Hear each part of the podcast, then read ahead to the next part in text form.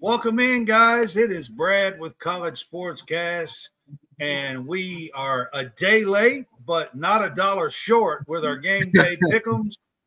And we're going to be discussing Nick Saban and all that's going on with college football. So hang with us.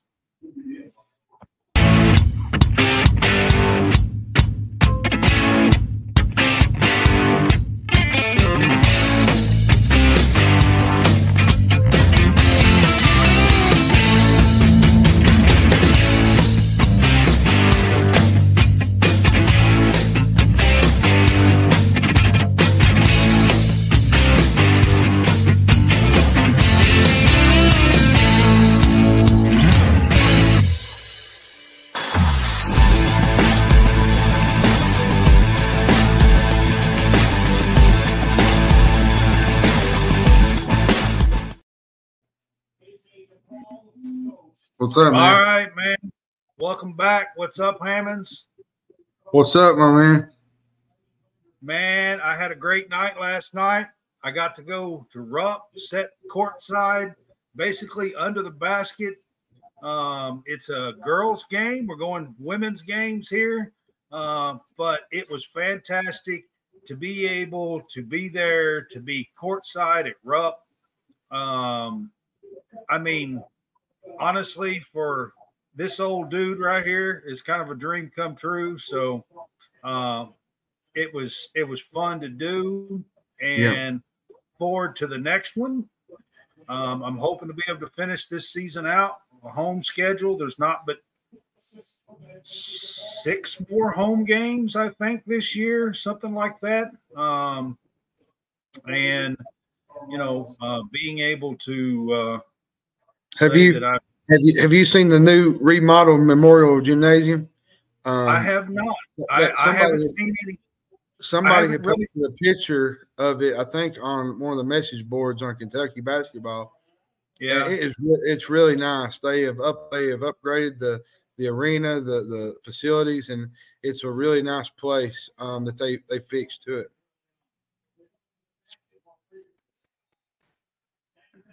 I don't. It's not done yet. is No, it? it's not supposed to be done, done towards the end of like But- before the start of next. but the things, the texture around it, just some of the things that they fixed on it, it's it looks like a brand new facility. To be honest, Cool.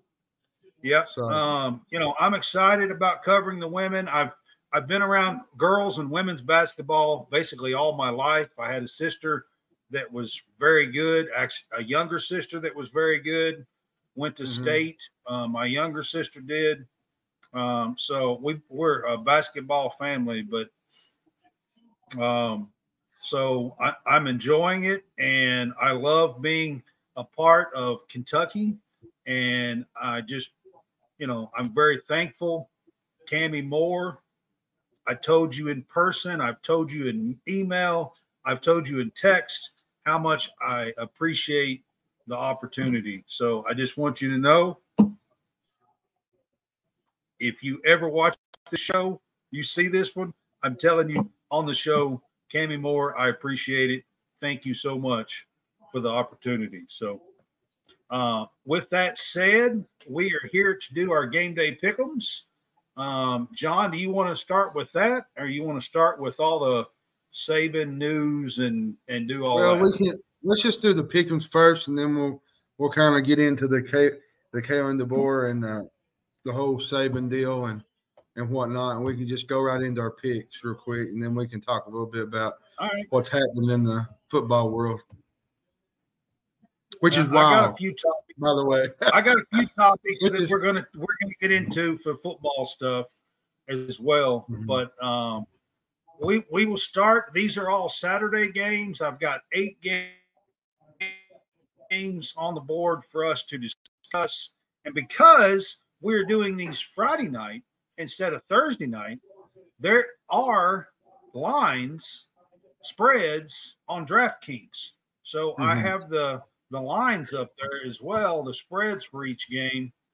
So um, the Kentucky Texas A&M game at Mhm. A&M, A&M is a one and a half point favorite just like a couple hours ago when I looked.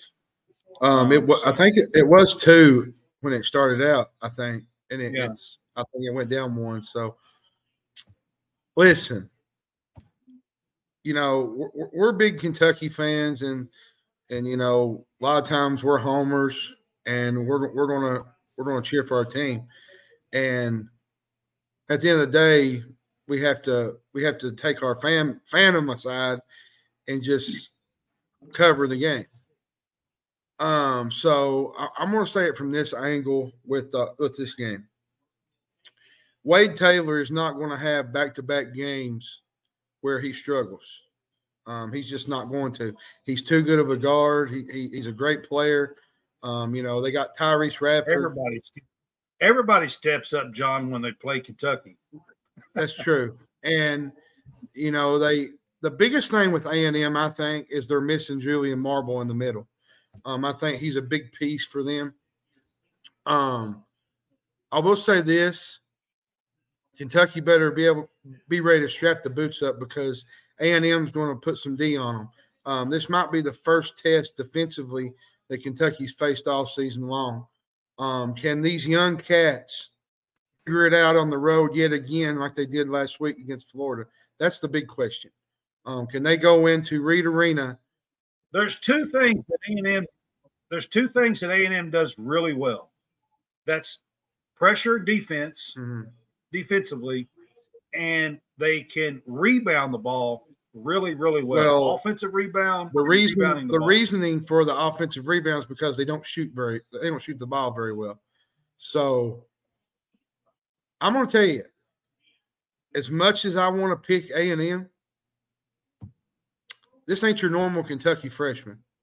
Um, until they prove me wrong, and until they give me a reason not to trust them, um, I'm taking the Cats on the road um, at Reed Arena. Now, there's a lot of people say, well, this is the game that I thought they would lose. No, the game that I think most likely coming up is the Auburn game. I think the Auburn game is is is more closer to, to losing than this one because you know going to the jungle's Yeah, tough. I, I kind of Um. Now I mean, this is a this is a tough to place Texas too. To play it. It is. It's a tough place to play. here- we've we've But here's the thing: when your back's against the wall, you got one or two options. You can lay down and quit, or you can come out with some energy and fire, and and, and some momentum, and do some things that you haven't done recently. And that's that's basically where Texas A&M is at. Their backs are against the wall right now because they're 0 2 in conference play. A loss tomorrow, and they're 0 3 in conference, and most likely takes them out of the running for the SEC title regular season, um, Well, unless they go on a big run. You know, Let's be honest. Let's be honest, John. A and M's got more issues than worrying about an SEC title. They do. I agree. Um, their A&M not. A and M's shooting's A&M well. needs to be worried about like getting uh, eligible for the NCAA tournament first. I agree with you. I think tomorrow is a crucial game. I'll, I'll say that from their end. Tomorrow is a crucial game for them. I don't think it's crucial for Kentucky because Kentucky is they're they're playing really well right now. A and M is in A and M is in and, back to the wall mode. they And I are, think I think and they're going to. sometimes that's sometimes pretty dangerous. It is. It's a dangerous combination. Yeah, I Um, mean because they do have talent. Wade. Taylor, Wade Taylor is one of the best guards in the in the SEC. I mean, well, and, and you got to remember they got Tyrece Radford from um, Virginia Tech, um, that transfer from there. He's a really and if I'm not mistaken, I think he played for Buzz at Virginia Tech back back in the day. So yeah, um, this is a, a must-win game for A and M. I think they got to win it. They got to have it. But until I until I don't trust what Kentucky does on the road, you know, man, last week against Florida, they was down 13 points, and they just grinded, grinded, grinded the whole second half, and they just pretty made. impressed. I was pretty That- impressed. That's where freshmen, the way that's where I'm getting this from. Yeah, a, a bunch of freshmen go on the road and they grind out a win in a hostile environment the O-Dome. That's Yeah. huge. And that's why I think they yeah. win I mean, tomorrow. I'm with you on this. Like, so here's my deal. I will say this: as a Kentucky fan and as an analysis here, I am worried about the three spot and the five spot on this Kentucky team. The three spot, the last two, three games, Adou Thiero has been out. He has not been Mhm. playing. Well, he he's a more physical kind of guard that can handle this kind of game. And and Edwards, Justin Edwards just hasn't come on yet. And we are 14 games into the season. This will be the 15th game. And I'll be honest with you, John, I'm beginning to worry about that position. We're getting very little the last two games. Justin Edwards has scored six and four points and we are getting very, very, very little out of the three spot. Okay. Okay. Oh, I, I'm I'm not den- I'm not denying it. I'm not denying it. I will give you that we have four really, really good guards. Okay. Mm-hmm. In Wagner and Reeves and Dillingham and Sheppard. Okay. But they're not always on. Not all four of them. No. The other night, the other night, it was Dillingham and Wagner. Reeves was kind of off. Sheppard was kind of off. I will say this. I will say this about Justin Edwards. If it ever clicks for him, this Kentucky team can go pretty deep. Um, And and the five spot, I will give Bradshaw a little bit of credit. He scored 10 points and about six rebounds the last two games. He Mhm. come on late and actually helped us win the Florida game on the road. But before that, he was doing nothing and looked awful. Okay. well, and two, Then- a do zero when it comes to this kind of game, this is the kind of game that it benefits him because he's a physical guard. He's a guy that can that can they can go back and forth with A and M the way they're, I, they're listen. I agree with you. If it was me now, I, and I'm just I, I'm I'm putting this out there. I think this team is going to need something from the three spot going up against some of these better teams across the country. I- I'm going to say this. one worry, and- that's and my one worry about this. I'll team. say this, and we'll, we'll, we'll move on to the next game. But if Kentucky can go on the road tomorrow and beat A and M in a hostile environment like they did against Florida, there's going to be a lot of people saying this Kentucky team's legit because a lot of freshmen don't go yeah. into hostile mean, environments and win I back to back agree with games. you. I am picking Kentucky to win in this game as well. I think way A and M has played and the way Kentucky has played, I think Kentucky should go there and win. It will be a very tight, close, tough game. They will play great defense. Well, It and the ref not and, and the it will officiating will be will be the t- close to officiating the will probably lean towards them. It's all it's that way in the SEC. It's just Well, and it's it not just that; it's the physical play. The referees will be; it'll be close to the vest. Yeah, you know, and you know, I expect that in the SEC. And here's the deal: I think Kentucky and these guys and these players, with their with the way they have played, can pull this game out. And that's where I that's where I'll leave it. But for the future references, I think this team is going to need some play from the three spot. You play against Dalton Knecht, you know, and, and I think you're going to need to match some stuff out of the three spot. I really You do. are. especially on the road against some of the better teams in the SEC. I mean, I'm just saying down the road, that's going to be an Achilles heel of this team if it doesn't get fixed.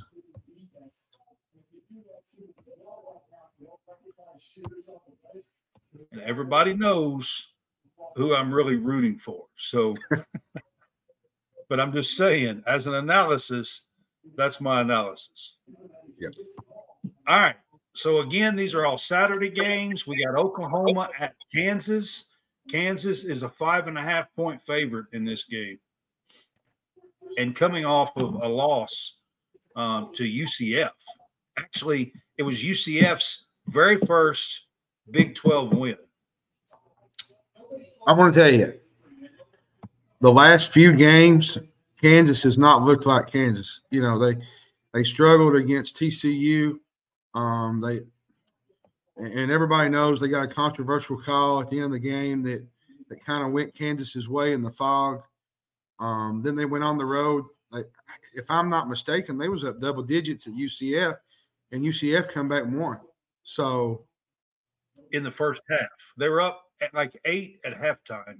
Bill Self is a Hall of Fame coach, and he is not going to let back-to-back games where they played like this um, enter into this game. Um, you know, I love Javian McCollum for Oklahoma, but I think that Dajuan Harris is going to is going to put some um, D on him tomorrow. I think Kansas wins in the Phog tomorrow.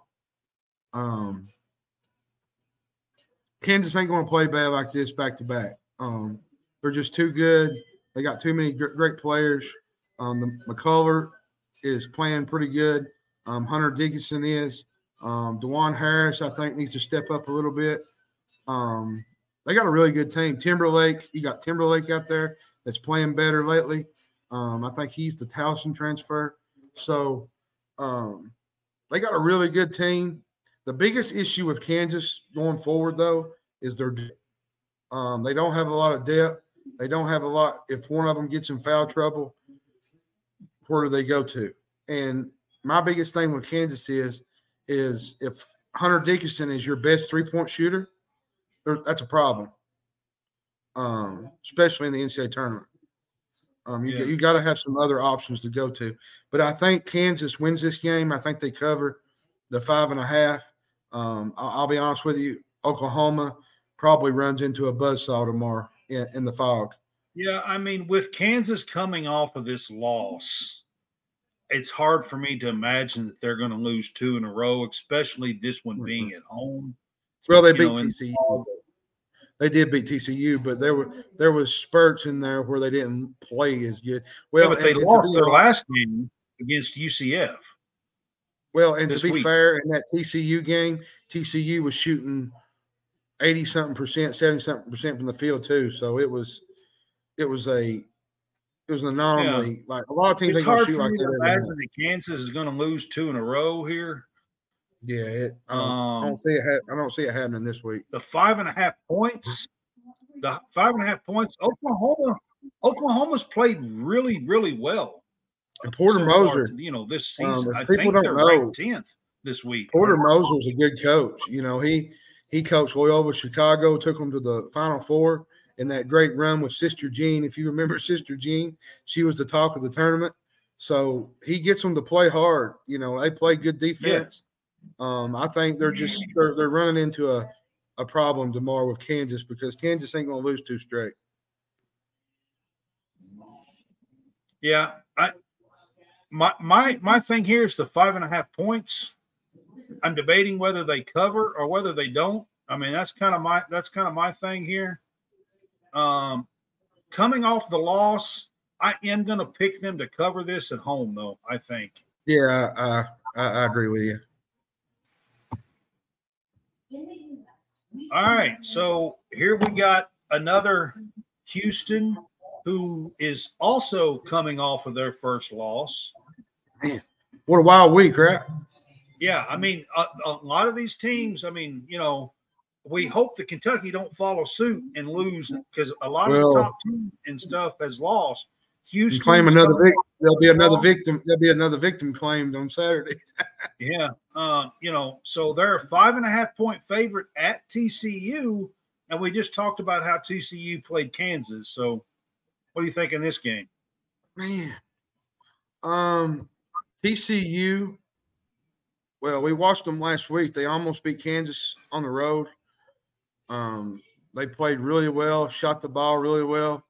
Um, Houston did not look good at all against um, Iowa State, and not many, and not many, and not many teams do, especially um, at Hilton Coliseum, aka Hilton Magic.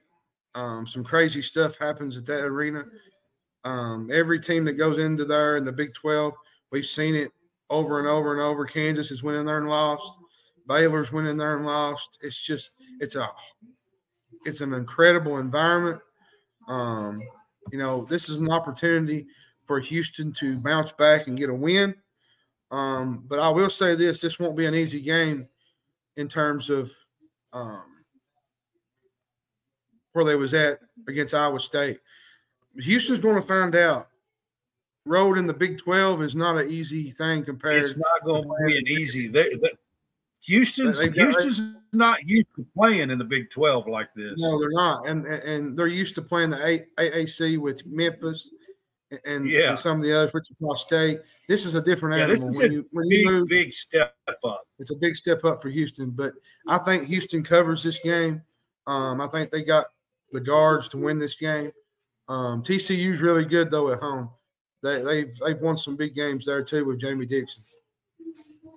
They are, and that makes me think the five and a half points that I'm going to take TCU and take the five and a half points in this game because they play really, really well at home, and Houston seems to struggle a, a little bit more on the road, like scoring. Like if they have 50 or 60 points in this game, it'll probably be a lot. Oh, and I, Um, want to be honest with you. They got a really good player, Emmanuel Miller. tight. Um, TCU's got a good team. They got Emmanuel Miller, um, you know, Micah Peavy in the middle. Um, he's Yeah. a solid role player for Houston the is an absolute beast of a defensive team. Okay, and, And, and, and, and, and they're hard to score on. Uh-huh, yeah. And I think it's going to be a close game. I just don't see it Well, being. you got to think here. Travion Tennyson, he's a he's new with TCU. He's a transfer from uh, Texas A&M Corpus Christi. Um, I think didn't they go to the Yeah. tournament last year? Um, yeah, that's right. And um, so they got a really good team. Um, this won't be Yeah. no cakewalk for Houston um, tomorrow night. Houston's going to have to play their game to win this game. I will say this. I'm going to finish on this. So if you guys don't know how to defend the pick and roll, watch Houston. The way they do it, it's to the T. Watch Houston To the team, how brother. they defend the pick and roll. You know how teams nowadays are like calling the big man to come out on the point guard and and setting that. Houston teams don't do that against Houston because Houston is eating them alive on Mm-hmm. defense the way they are defending the pick and roll. Yep. Just that Peavy. out. Micah Peavy's really good too, though. Oh man, he's good. They're eat, eating people alive. I'm telling you. Yeah. Just just the way they're doing it is is textbook. I'm telling you. So, all right, the next game we're going to talk about, and this one was kind of hard for me to put on there. I'm just going to be honest with you guys. It's St. John's and Creighton. And John, I'm going to let you mostly have this one. Okay. Creighton is a seven and a half point favorite. And I think you know why I'm saying this. So, Yeah, because of Rick Pitino, I know. Yep. uh, Listen, you just don't know, John. St. just don't know. John's. You want to know how crazy this season is right now? St. John's and had zero players after he was hired, by the way. They all St. left. St. John's and Seton Hall is tied for first in the Big East, and UConn is behind them. Now, talk about a crazy season in college basketball. UConn do, or UConn, St. John's press is about as good as anybody I've ever seen. They got a really fun team. They get after I the basketball. that's Pitino. Listen, That's the way he does. Pitino's He a good that way. coach. Played He's that way at coach. Kentucky. Played that way Great at coach, Louisville. quite honest. Played that way at Iona. So he's I always just- got a team that that, that presses. I just despise the human being that he became. but Creighton on the other side. Um, Ryan Kalkbrenner is really good. Um, you know, you got the play, Baylor Scheierman, might be one of the best shooters in the Big East. When Creighton is playing their game and when they're doing the things that they do well, Creighton's hard to beat at home. And man, I, I hate to go against St. John's because you know they're a really fun team to watch, but the Big East is going to eat each other alive this year. That might be the best league next to the Big Twelve, Big 12 um, in college Big East. basketball. Yeah, it might be. Um, every night on the road is going to be a beast. Every night on the road is going to be a tough tussle. Um, but I'm got Creighton in this game, but I do think St. John's covers the, the seven and a half. Um, Creighton has little spurts where they don't look great at all, and then they look like they're unstoppable. Um, you just don't know what you're going to get with this Creighton team. It just it varies from game to game. I'm gonna be honest with you guys on this one, okay? This one for me, I just simply can't go one way, okay? I just can't. I'm going Creighton all day long. I don't care. I, I, I just I can't do it. I am on record saying that that man should not be coaching college kids anymore. Period. Zero, nada. If he wants to go to the pros and do and let happen some of the things that he let happen and go to the pros with grown ass men and do that, that is fine. But I'm gonna tell you guys right now, there is no son of mine that's gonna go play for that man. There's no 18, 19 year old kid of mine that's gonna go play for that man. That's just how I feel about it. You, you've given us your, even in the past, you've given me your opinion on it. It's I'm telling you, there's no son of mine that's going to go play for that man. on to the next one. I'm just Oh, saying, guys. I have some strong feelings on that one. All right. This one also includes includes a Pitino, by the way. Mm-hmm. Uh, we got San Diego State at New Mexico. New Mexico is a two point favorite at home. yeah, And this one includes his son, Richard Pitino, Yeah. as the head coach of New Mexico. I want to tell you something. This might be the most underrated league in college basketball. Um, you got Nevada, you got New Mexico, you got San Diego State, you got Utah State, um, you even got Boise State playing really well right now. And even on some off nights, San Jose State is a really good team to watch play in the Mountain West. Um, the Aztecs this year, to me, they're better offensively than they were a year ago. They got LeDee, Jaedon LeDee. Um, he's got a lot of offensive production. Brian Dutcher's team isn't quite as good defensively as they were a year ago, but they are very good on that end of the floor. Um, this game will be played in the pit. Um, and I think New Mexico's dropped the two of their last three games. Um, Yeah, they were doing great, and then You know, the league started. I think New. Mexico will battle this game, but I think San Diego State's experience and the way they play on defense is going to grind, grind out a road win here. Um, but I will say this the pit is a really hard place to play. The fans are right on top of you. Um, and, and listen, New Mexico's got some really great guards. Jaelen House is really good. Jamal Mashburn. And if you've never heard of Donovan Dent, I, I, I suggest you turn in to two o'clock on tomorrow afternoon on CBS and watch this kid play basketball. He's an absolute treat to watch play basketball. He is one of the best players in the Mountain West, I think, that don't get no love whatsoever in the national media. But I'm gonna tell you, John, they they folded at the end of the season last year, and then the beginning of the Mountain West this year, they're struggling again. Mm-hmm. And I, you know, I I'm beginning to wonder: is this gonna be a carryover from what happened at the last Well, six eight games last year? I said I said this in a space couple nights ago about New Mexico. They have too many guys trying to play hero ball. Um, they try to do too much one-on-one stuff, and that's not going to work against San Diego State because they're going to get in the passing lanes. They're going to force turnovers. They're going to make plays in the defensive end, and they're going to get out and run and do what they do, especially offensively with LeDee and with um, Donovan Dent and the team that they got. This is a really good San Diego State team, and and what many don't realize, this same San Diego State team went to the national championship last year.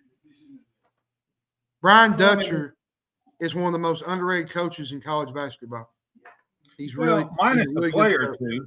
Keshad Johnson's playing at He- Arizona. Yeah, Arizona transfer. yeah. Um, so this is a really good I fun mean- team to watch. but okay, Over overall, though, the Mountain Okay, West is the fun to watch. Period. is a is a fantastic, fantastic place to watch a ball game. I really like. Listen, Jamal Mashburn was one of my favorite players. Still is one of my favorite players of all time, and his son is out there. I really would like to see them make a run in the tournament. They missed it last year by well, it seems awful. like they get they get really close and then they just fall apart when the season. I know. ends. and then they started well, and now they're you know kind of reeling again. They get th- they get this game at home. This is a game they must win.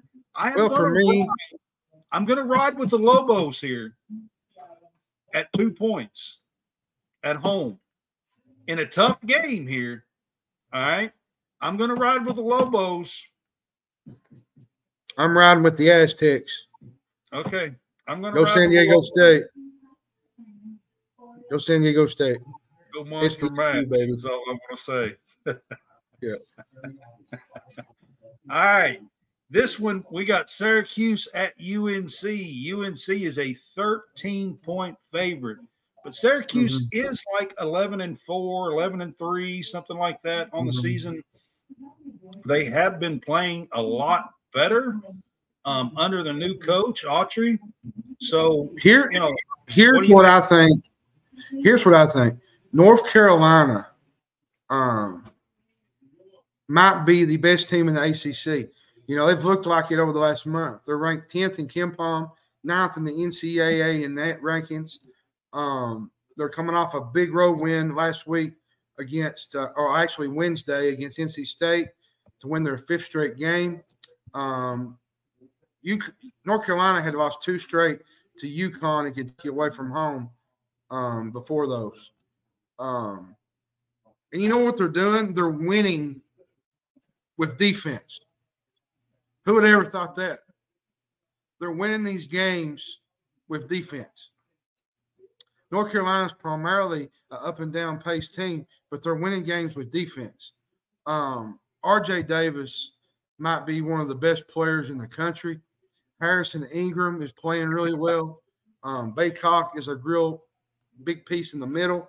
Um, but I'm going to tell you something. Josh, I'm laughing. This is a lot of points um, for me to lay against a very solid Syracuse team. Um, It is a lot of points to lay. I think it is too. Autry's really he's brought that Syracuse team um, to the forefront, and they're playing really good basketball right now. Now they haven't really played stiff competition, but they're going to step up a notch tomorrow when they go to North Carolina. Um, this is a talented Syracuse team. Um, they got a very good player in Judah Mintz. Um, I think this is going to be similar to the Florida State game that um, North Carolina had uh, just recently, where they won as a 12 and a half point favorite, where they won by eight, I believe. Um, North Carolina's tough to beat at home, but I do think that Syracuse covers this game.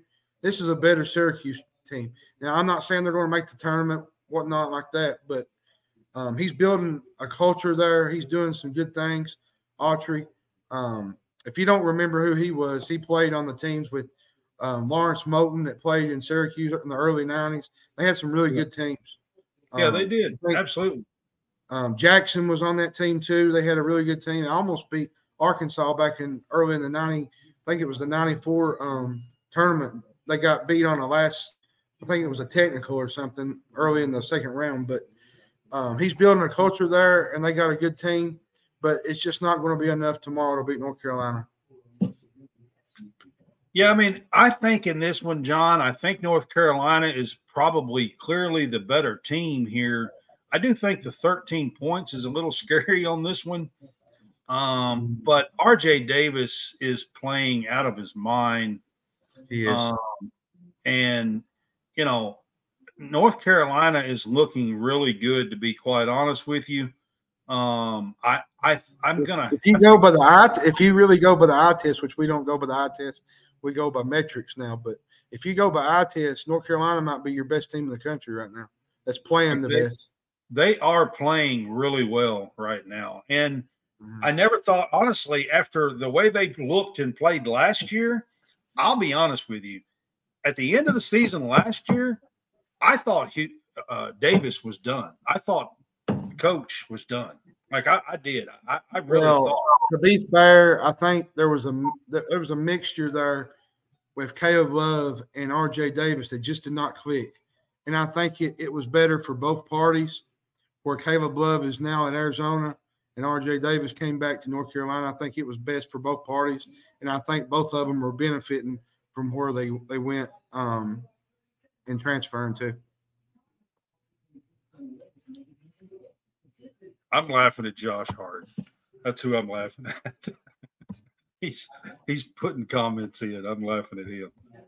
But I think I'm going to go North Carolina in this one. Like they've they've been playing really really well. So, all right, the next one we're going to talk about is Cincinnati at Baylor. Cincinnati has started out in the Big 12 and, and won a game or two. Beat BYU on the road, Should Um, Texas. huh? They should have beat Texas. should have beat Texas. They were right there. Should have beat Texas. Like, um, so Cincinnati has been playing some pretty good ball. Um, I watched the BYU game. I watched a little bit of the Texas game. What do you think about this one, John? Baylor's a six and a half point favorite at home. I don't I don't like this game for for a lot of reasons because Baylor is really good at guard play. Um and Cincinnati is to me is not as good up front as Baylor is in the guard position. Um you know playing at Baylor might be one of the hardest places to play in college basketball. Um it's it's a a grind, man. Going to Baylor and having to win on the road. Um, there's very few teams that's went to Baylor and won on the road in the Big 12. Very few. Um, and if if my numbers correct me right, they, Kansas might have been one of them. I can't remember, but um, it's a very tough environment to play in, um, which Cincinnati's doing a lot better this year. Um, and you know they're they got a really good team. I mean, they beat who was it? They beat a couple Saturdays ago. I, I can't remember. Was it uh, um, was it BYU? Is that what you said? They Uh, come back. They were down at halftime and come back at Provo. Yeah, it was BYU. That's that's who they beat. Um, so Yeah. I don't like um Cincinnati on the road here. Um, I just don't. About um, a tough place to play. Provo's a tough place to play. Well, it is. It is. Well, and, and Cincinnati's got a couple of great players. They got Day Day Thomas at guard. He's a really good player. Um, and they got a guy by the name of Jizzle James. If you've never heard of Jizzle James, you need to watch him play, man. Um, he's Edgerrin James' son, former Indianapolis coach, running back. Um, he's a really good basketball player. Um, he took Yeah. over that BYU game. Um, he's a really Yeah. good, fun player to watch. I mean, here I think I'm going to go Baylor, but I have watched Cincinnati a couple times, and I, I'll be honest with you, like they they they're better than what I think people are going to give them credit for. I agree with you.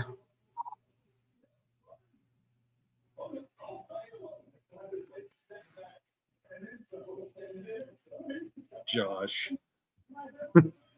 I don't get butt hurt. I don't know what you're talking about.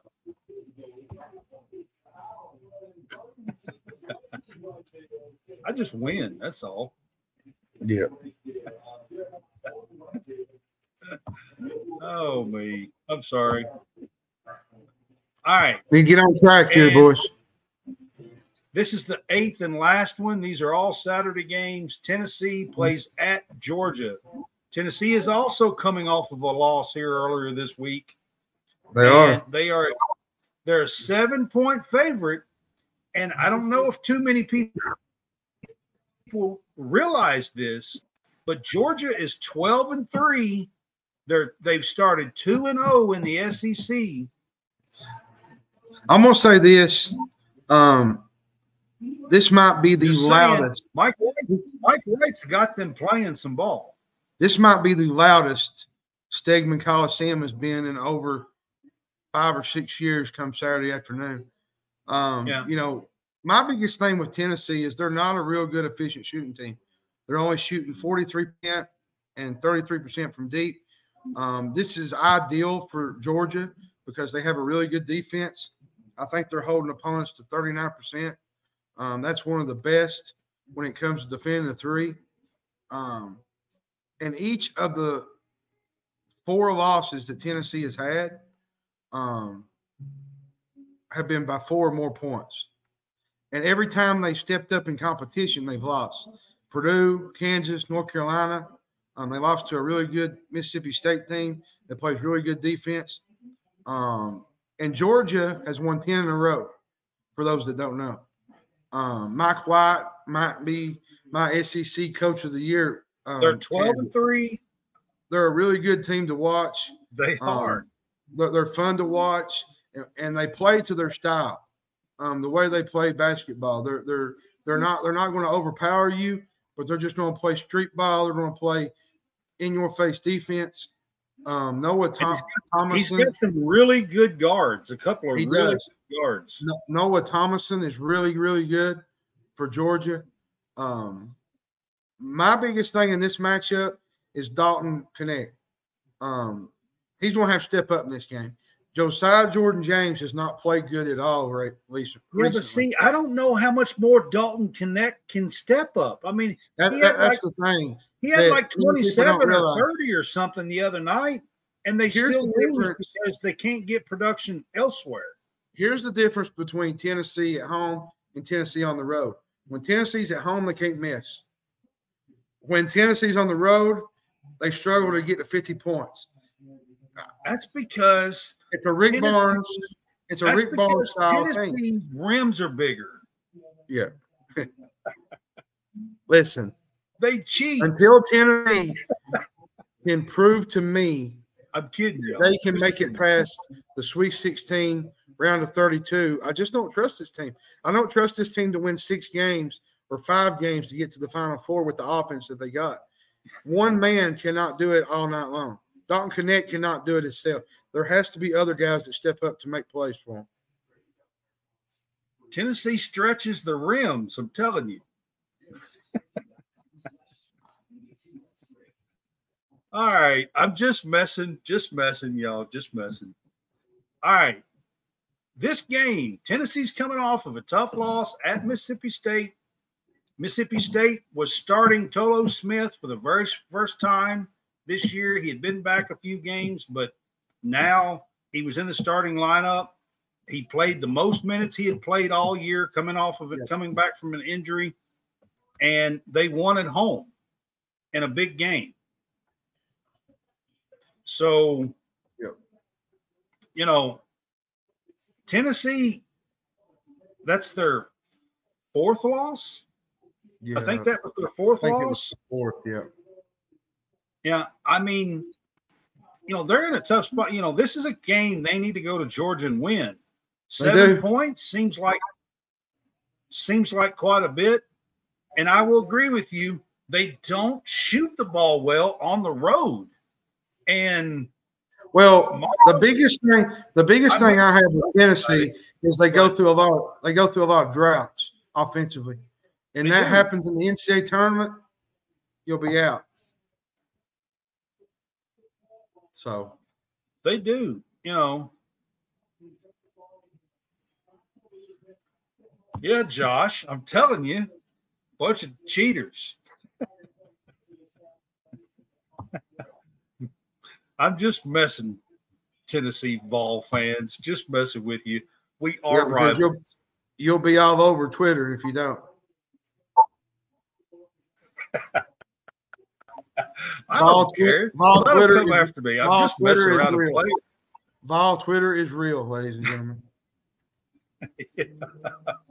I'm just messing with Vol. We are rivals, okay? Just messing yeah. with you. That's all. all right. With that said, that concludes what the games we're going to cover on in college basketball.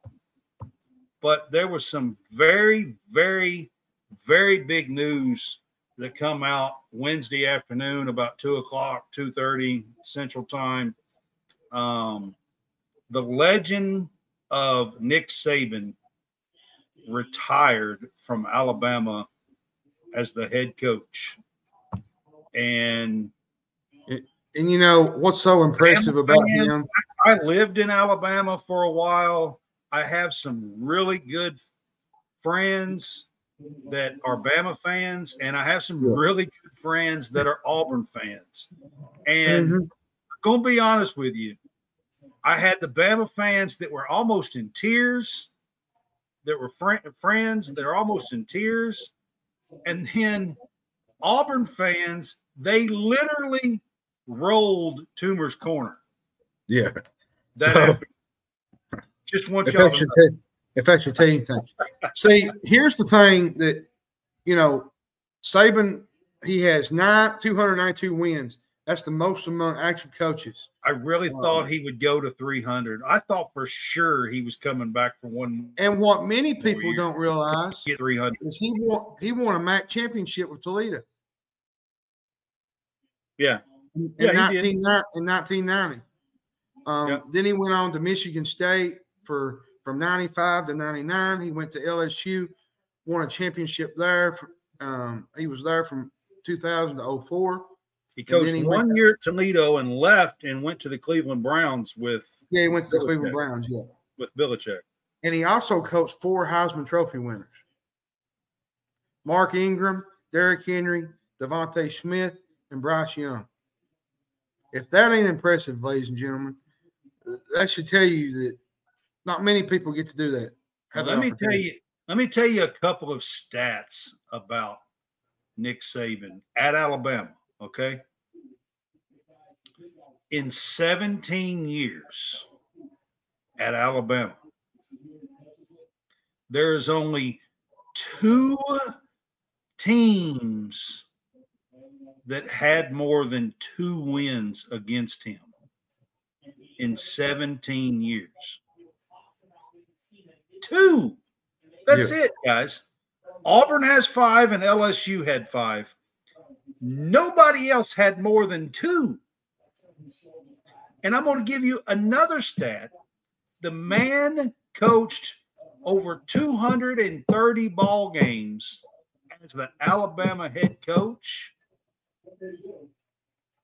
He only had 29 losses. 29 losses in 17 years. You want to know another stat that, that'll blow your mind? Alabama has had at least one first round pick in 15 straight drafts. He's had multiple first rounders in 12 of those years.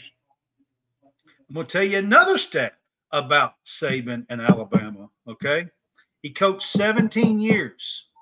Do you know that in 15 of those 17 years, and his first year, he went seven and six, okay, with a bad team mm-hmm. building him up. In 15 of those 17 years, at some point in the season, every year Alabama was ranked number one in the country.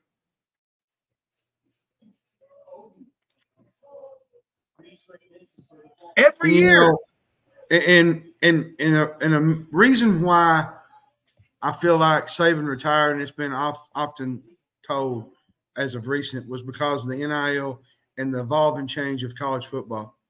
Um, he said the way it's being ran now is completely different than it was when when he was coaching Michigan State, LSU, and those teams when he um, started out early on in his career. Um, it's a different it's a different ball game now. Um, with the NIL, with with everything that's happening. Um, so but what he's done, he's redefined the sport. Um, you know, every person that's been on his staff has tried to emulate him. that's went on to other jobs. We can name them off one by one. Dabo Swinney, um, Lane Kiffin. Um, there's a there's a few others I'm not mentioning, Clark, Clark, Sark's doing it. Jimbo tried to do it. and and they're just not Yeah. going to be able to emu, emulate what Nick Saban has done at Alabama because it, it's Well, impossible. let me, but let me give y'all another caveat here about Nick Saban that I want to put in here. Man, he is such a great human being he as is. well. He is. Like the stuff, like he he he truly cares about his guys, and he is such and and Miss Terry. If you guys don't know some stories about Miss Terry, Miss Terry is his wife, fifty some odd years, and mm-hmm. like they together are, I mean, just immaculate, immaculate people, I, I, plain and simple. quick question, quick stat, another stat before we get on to something else here.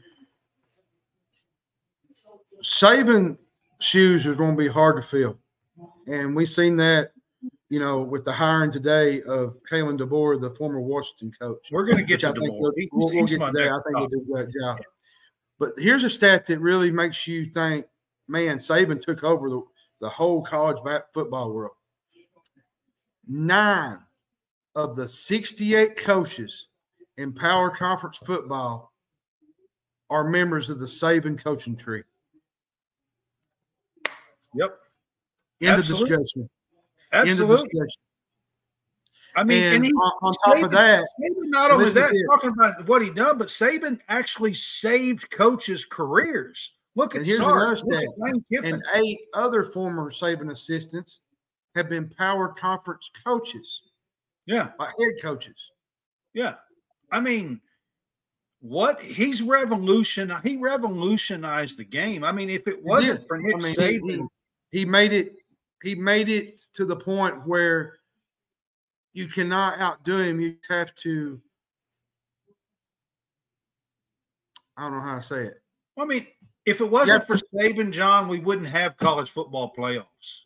We wouldn't. I. No, I really I'm not don't. saying you. What I'm trying to say is you don't. You you can't follow in his footsteps, but you can do like some of these other coaches have done, like Lane Kiffin and um, you know Da- Dabo Swinney, Jim McElwain, all these guys that have went on to coach for Saban. You know, they can use some of what Saban's done and, and infiltrate that into their programs. And I think that's what they're doing with these coaches. I think that what a lot of these coaches are doing. So, I but just it's never to going to, but it's never going to be emulated like Nick Saban himself. man, That's what I'm I- trying listen, to say. this is coming from a, from an absolute diehard Kentucky fan all my life, bleed blue. Okay. But I did live in Alabama for five and a half, six years. And I saw up close and personal just how he ran his program, what kind of what kind of man he was, what kind of human being he was. Um, you know, on top of all the stuff about his coaching, Mhm. and from me, from the bottom my heart and soul and competitive spirit, man, I'm gonna miss Nick Saban being in the game. I'm game. gonna miss him roaming the sidelines. I can tell you, his little antics and his screaming and pulling his headphones off. Now man, that I'm, I'm gonna miss Nick Saban being in the game. I am too, my really- man. That leaves us to our next topic. Yeah. Our next one, of course, is Kalen DeBoer. Okay. Now, I want you guys to look at Kalen DeBoer's week. Okay. Like four nights ago, he was playing Michigan for a national In- championship. on the, on, you know, for the national championship game. Mhm. And I don't think there was anybody in the country that thought three and a half days later he's going to be the head coach of Alabama. You know what's so impressive about Kalen DeBoer? His record? So okay, he's he really started from the bottom. Like we're talking bottom. He coached the NA, NAIA school. He started From there, Yep. he went to Southern Illinois, Eastern Michigan. He was at Fresno State as a coordinator. And what where he really became known was when he was at Indiana when he developed Michael Penix Jr. And he eventually went to Washington and he had Michael Penix Jr. as his quarterback. Um DeBoer took the Fresno State job, I think, but he was hired away by Washington. What was it? Two years later, I think. I think it was. year and a half, two years later. Yeah, he was there at, At Fresno State. At Washington, these are, these are stats that I just pulled up. At Washington, the Huskies with him at the helm was 25 and 3. 25 and 3 25 and 3 he coached he he was an interim coach and coached half a season in the and, and took over at fresno in the middle of the season. And You know what I love about- year, he went 10 and 3 with fresno and won a bowl game. And i'm going to say this guys. Do you realize that the entire time he's he's been a head coach nine years DeBoer has okay Yeah. He's 105 and 12 in those nine years. That's his record, guys. He has only one time in his coaching career has he not won 11 games in nine seasons. 11. And I'm going to tell you something. Um, he, the biggest thing with Kalen DeBoer, I like that a lot of people have not really paid Listen, I've been to I've been screaming Kalen DeBoer all season long on this show. I've been is talking is, about is, is how his great a coach he was. It's his flexibility, the way he handles certain personnel. You know, he had Darius Jackson. Was it Darius Jackson? Um, yeah, and Shaq Van at Eastern Michigan. Like those were some really good, talented players that he coached. And now he's going to get the opportunity to coach a top 10 Heisman vote getter in Jalen Milroe. And it's going to be fascinating to see how he how he you know coaches the quarterbacks and, Listen, and gets I them to play think- together and I think it's an absolute. They knocked it out of the park here on this hire. There were some rumors, of course, um, about Dan Lanning. I think Kalen DeBoer is a. I would I would pick Kalen DeBoer over Dan Lanning all day, every day. I swear I would. Um, he he's he's beating three times in the last two years. Kalen DeBoer has beat Dan Lanning. Um, I, I, I mean, I would what I take. love about him, what I love about him is he's just a winner. He's won everywhere he's went. Um, he's won every place coached. I mean, you know, he went from There were some five- rumors last night that they were going to offer the job to Tommy Rees, and I'm sorry, I laughed and I said, "There is no way in hell that's happening." I also heard some rumors. Somebody told me a couple nights ago they're going to uh, they're they're going after Jimbo Fisher, and I laughed and I said, "You guys have lost your mind." Like, well, and the know, thing is, he, he went from CX, C, I can't, I can't say it. CX Falls, um, the NAIA school. I can't say it. yeah, yeah. Silk- he went Falls. from there to Bloomington and to Seattle, and now back to Alabama. The biggest thing with with Kalen DeBoer, I think, going forward, is his adjustment, how he's going to recruit in the SEC. It's a different animal compared to the Pac-12. Um, it's Yeah, but going to when be you're a, coming off, but when you're coming off a national championship game experience, you know, yeah, it changes things. I agree with you. You know what I mean. And then all of a sudden, you're you're But the what, head but coach what I was getting Alabama. at, what I was getting at, though, like, the okay, level, this guy's the got it. level of talent, the level of talent is different from Pac-12 to SEC. Games, you're going up against better coaches, better players. It's going to be a different We all agree outfit. with that. I mean, absolutely. Yeah. it is. But I, but I think But I'm going to tell a you, slam guys, dunk hire.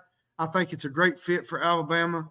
I think what they're doing is is the great thing. Um, it's a big fit for for Milroe for the players that are that do come back and the players that probably most likely get in the transfer portal.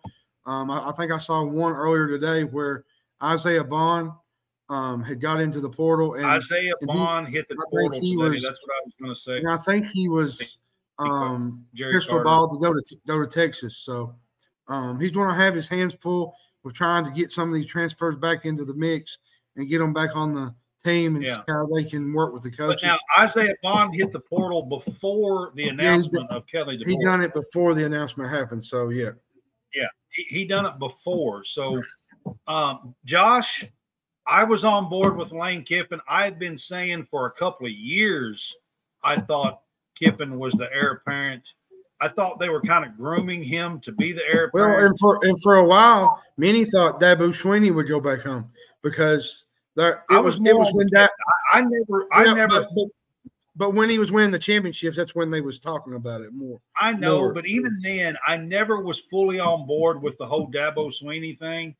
But I was. I'll be honest with you. I I I really felt like they were kind of grooming Lane Kiffin to be the heir apparent here, um, and I thought maybe he would be. But I will have to say that out of all the coaches in the land the last two years, outside of Saban and Jim Harbaugh, they got the best one. They did. I agree. They outside of Saban and Jim Harbaugh, they got the absolute best coach in the land. Haven't you heard?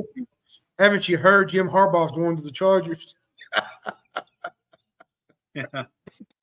I'm just saying. Oh, that's the rumor going around. I had I had to poke some fun at Michigan fans a little bit. Yeah, I've heard that. I actually said it on this show a couple of weeks ago. Um, now, actually, I and a half kind of want to, I kind of want to do a final buzzer. Um, Well, I'm not, Brad done, talk- I'm not done yet. Oh, I got another one here. Okay. So Washington. Oh my lord! Like the beginning of this week, they thought they were on top of the world, had a chance at a title, might win a title. They're headed to the Big Ten. They've got their man, they've got their coach, and then all of a sudden, bam! What You know who- going to happen? Where they're headed to the Big Ten, guys, and Mhm. they lost their guy. Like Ke- Kalen DeBoer was going to keep them relevant in the Big Ten. I promise. You know who I, you know who my first call was made to? Tell me, what do you think? Jedd Fisch, Jedd Fisch from Arizona. That's who I'm calling on the phone. You know who my first call is going to be? He's right there at home. Lincoln Riley, Ryan Grubb. Ryan Grubb. Does anybody know who Ryan Grubb is?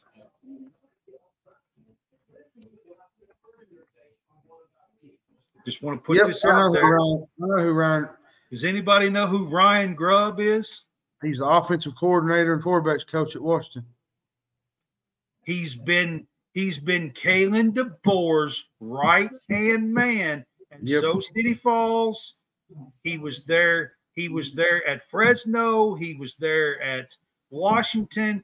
He's been his right hand man and ran his offense the entire time. And if I'm Kalen DeBoer right now, I'm in a war with bringing my offensive coordinator with me over him taking the head coaching job at Washington. And Yeah. I'm just saying, I, I put this on here for that reason alone. They are headed to the Big Ten. And if I'm Washington, I'm throwing the bank at Ryan Grubb. And if I'm Kalen DeBoer, I'm taking I'm I'm calling the I'm calling the roll tide people and saying, guys, you got to get my guy here Yep. because he's been with him and ran his offense the entire time. And I can hear it now. Alabama Willie. Blitz, blame a blitz. Roll Tide roll. I'm telling y'all right now, if you don't know the name, Ryan Grubb is his offensive coordinator and has been basically his entire time as a coach. Well, it, Not- it, it sort of reminds you of the whole Notre Dame situation with Marcus Freeman, where you know um, Brian Kelly goes on to LSU, and and all the players wanted Marcus Freeman to um, stay at Notre Yeah. Dame. So, but I feel like this is a bigger. jo- Well, no, I wouldn't say that. It's not a bigger job, but it's a it's a chance to get more relevant with them going to the Big Ten. Is what I'm trying to say. Um, the Pac-12 you didn't really have a lot of eyes on it um, up until late in the year. Um, what I mean, the last three or four years, it's been a, it's it's just been the the little league that sits outside the other Power Five conferences, and it just don't feel it don't doesn't feel like a big league. But now that they're moving into the Big Ten, there's going to be a lot of eyes on Washington, UCLA, and all these other teams, especially going forward with basketball and football. Well, I mean, Washington had it all figured out, guys. Like Washington was was jumping with Oregon. They had their guy. They had their winner, their coach that was going to carry them into the Big Tw- Big Ten, and and be relevant and and make some noise in the Big Ten. And all of a sudden, in one afternoon, that's over with. Yeah. And what if Washington can't figure something out pretty quick? I'm gonna be honest with you. I think they might be in trouble moving to the Big Ten. Yeah, it's, it's going to be uh-huh. tough. Now, I gave you a name. If I was them, Ryan Grubb is the guy. I would keep that offense and that school and that and that as much as of, of that staff in play as I could, Mhm.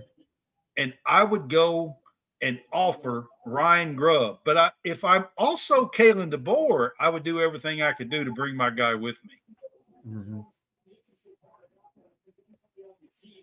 By the way, um, Robert Morris just upset Purdue Fort Wayne in the Horizon League.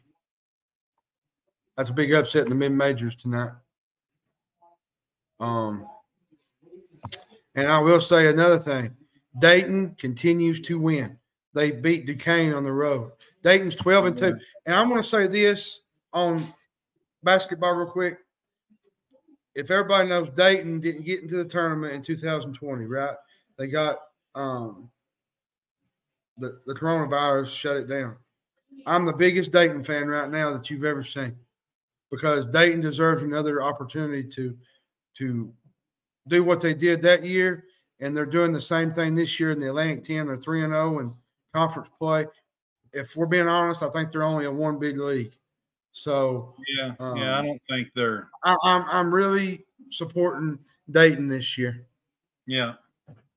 going forward. All right.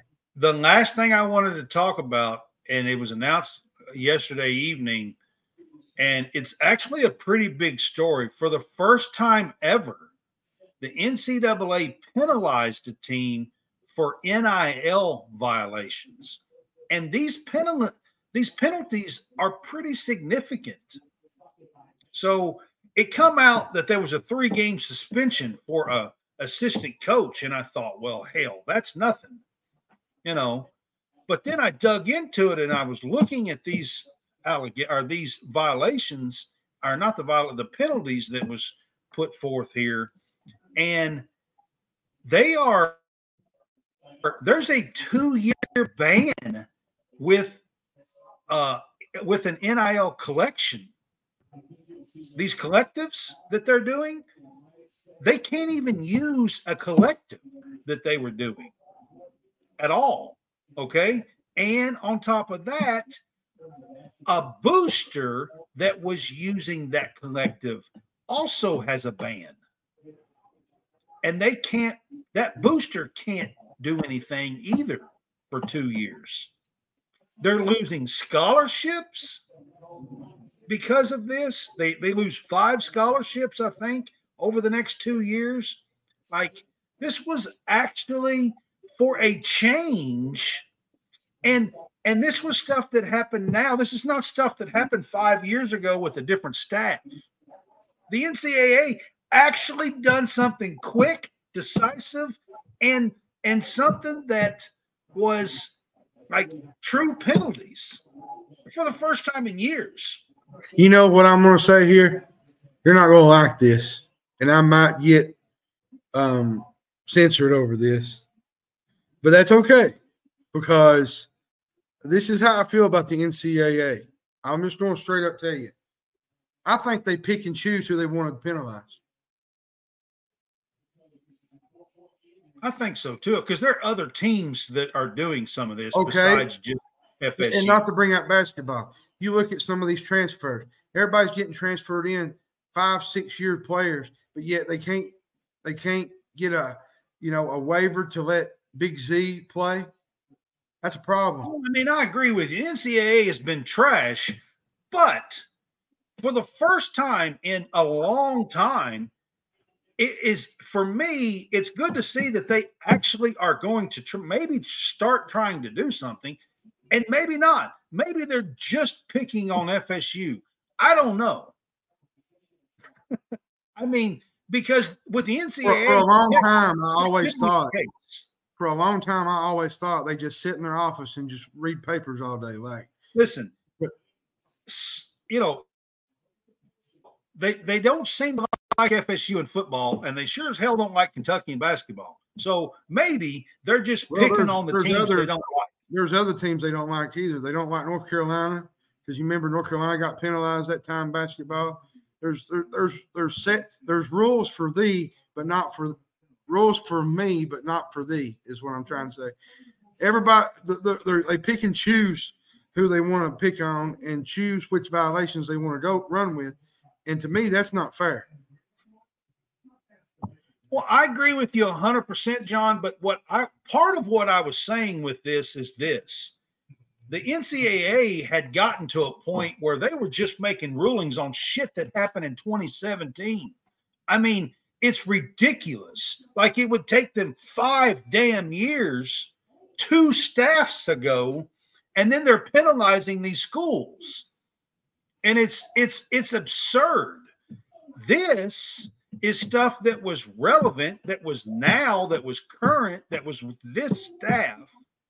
Well, and then on top of this, a penalty not- that is that is that is correct. And I don't know that I've ever seen NCAA do that ever. I'm Well, 49 and years another- old. no, and I don't thing- know I have ever seen the NCAA levy a penalty that was actually freaking correct. Well, and another thing too, if you didn't notice it the other day, this same thing happened, and then a, a story come out about Georgia driving drunk some of their staff members, and it took the pressure off FSU and put it on Georgia, which had happened. I think that had happened a while back though, It but did. It, it was. it's still it still was in the news. So, yeah. um, so I want to do a final buzzer here. Um, right. me and me and Brad are big NFL. ahead. I'll put it up We're there. big Final NFL buzzer. guys. Uh, we love the NFL, and this weekend is kind of a we got a little rivalry going. I'm a Cowboys fan. He's a Packers fan, He's and scared. That's what it is. and, and I'm not scared. I'm not. but I will say this: the Packers Packers. The have Packers owned scared the. Cowboys in the playoffs, and we owe Mason Crosby a a Cowboys win because of that crossbar shot. So hmm. that's basically what I wanted to say. And and and another thing, you don't have Aaron Rodgers now. You have That's Jordan right. Love. And You you guys are the better team. And if y'all win, I will, I will, I will, I will say, okay, y'all were the better team.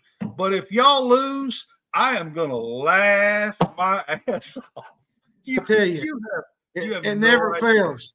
It never fails. Every time Dallas loses, he finds a meme to, to get me with. oh, you, and he'll do it. He'll do it again. I'm telling y'all right now, you ain't good. That you ain't gonna hear the end of it on Sunday evening. No, that's a fact. Um, on top of this, I kind of wanted to go over a few games that was being played Saturday um, that we didn't go over. I'm just going to read off the games because it'd be a lot easier. Um, Seton Hall plays Butler Saturday. Um, they play at noon. Um, let me see. Uh, Detroit Mercy has a game at home, 0 17 against Northern Kentucky. Can they win a game this weekend? They need all the mercy that they can get. Exactly. Uh, Belmont, Indiana State plays this weekend. Will be a big fun game in the mount in the MVC. Um, let me see here. Xavier Providence is another game in the Big East that will be fun to watch. Um, two desperate teams going at it this weekend. Arkansas goes to Florida. Um, I basically put it like this on this game: if Arkansas loses, they're not getting in the tournament. They'll be lucky to make it. They may not. Now, Florida, if Florida loses now, I could see a way for them to get in because they do have at least a couple of decent wins, which Arkansas does too. But the problem with Arkansas is they don't even look like a team. No, they the Arkansas. I don't know what has happened to Arkansas. I don't know what's happened to Musselman. I'm not sure what's going on down there, but they look like I, I think it's a Bobby Petrino curse, is what I think. I get, yeah, I guess. Um, LSU goes on road to Auburn. Um, Auburn's a 14 point favorite. LSU is 2 and 0 in SEC play, everybody. Um, they beat Texas A&M and then they beat Vanderbilt um, Wednesday night. I mean, when you Um, hire the guy that has the broken collar, neck, and beat up, and you hire that guy back, I mean, maybe you Yeah. get what you deserve. Um, not a lot of. There's not a real big slate this weekend, to be honest with you. There's just a few games here and there. Um, I want to say one more thing, and we'll we'll kind of log off for the night. Um, USC lost one of their big men, Isaiah Collier. Um, I heard all offseason, Bronny James is going to save the world. Bronny James is going to save the day. Well, Year's a good player, though. He's a good. He's a great. He's a good player. I'm not denying it. But Bronny James is not going to save this USC team.